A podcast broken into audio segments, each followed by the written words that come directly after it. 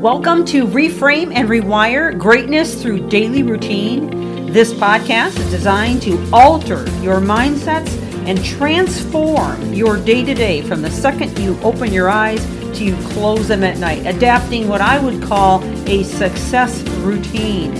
This series is liable to change your life. And it's never the big things that you do, but the littlest things you do every day that make the biggest difference. And now, on to the podcast. Thank you for joining. Welcome back to the podcast as we continue in this series on authenticity, a predictor of success.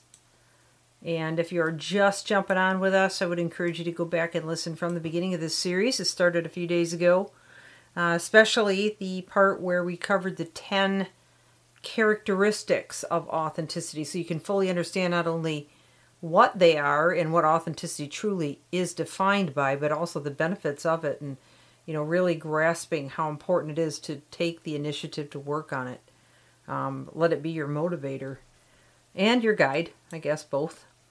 So uh, now we're on a list of ways you can develop authenticity, and uh, we're kind of pulling from the depths of our soul, I guess. And uh, we started out with one tip yesterday. Today I'm coming back with my second tip.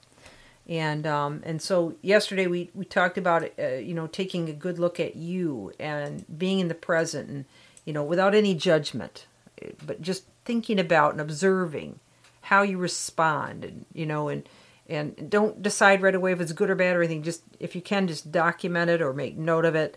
Um, it's better if you can document it. So today I want to talk about your family systems okay? Uh, or your culture.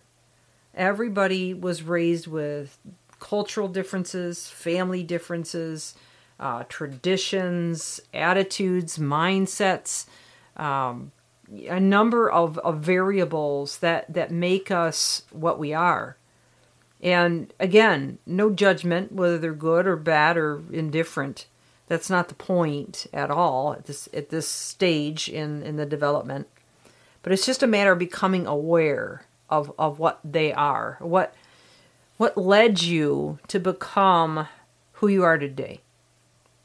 Uh, from your earliest, most vulnerable years right through your teenage and even adulthood up to this point. Think back to specific episodes or um, how things maybe were handled or uh, maybe things that you were exposed to. Um, again, doesn't matter whether you should or shouldn't have. We're not assessing that right now. We're just trying to decide what led us to become who we are today and, and think the way we think or perceive the way we perceive our environment, ourselves, our our uh, um, you know the people around us, the the cultures around us, the uh, the people groups that maybe we've been taught about um, that could could maybe uh, maybe or maybe not be authentic or be uh, truthful. They may be lies. They they may um, they may have led us down a, a, a difficult journey. And I'm and again, I'm not trying to get out in the in the weeds on this uh, too much. I just want you to be objective about it and and start thinking about. I mean, I know I can pinpoint certain things in my past or people or circumstances that that have swayed how I feel about certain things.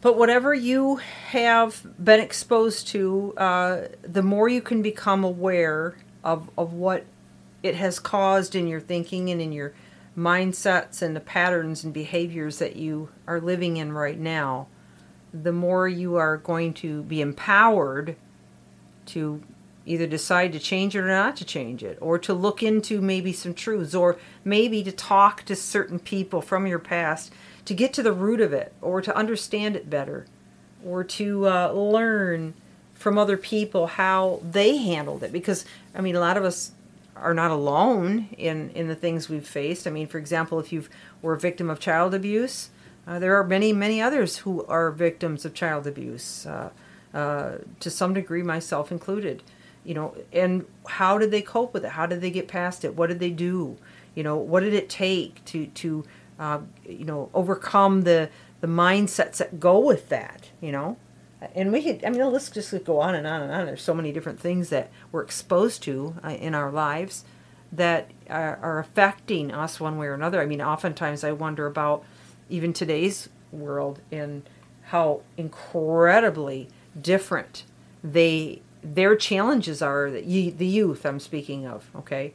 Uh, you know and some of the challenges that they're facing today which to me are man I always thought I had it rough. You know I, I guess I see some things happening now that that frankly frighten me that are happening to children psychologically you know psychologically and um, I, I, don't I don't want to get out in the weeds with that either. But I but I just want you to uh, be very uh, objective again and take a look at your family life. And, and and if you can take some notes, that's great too.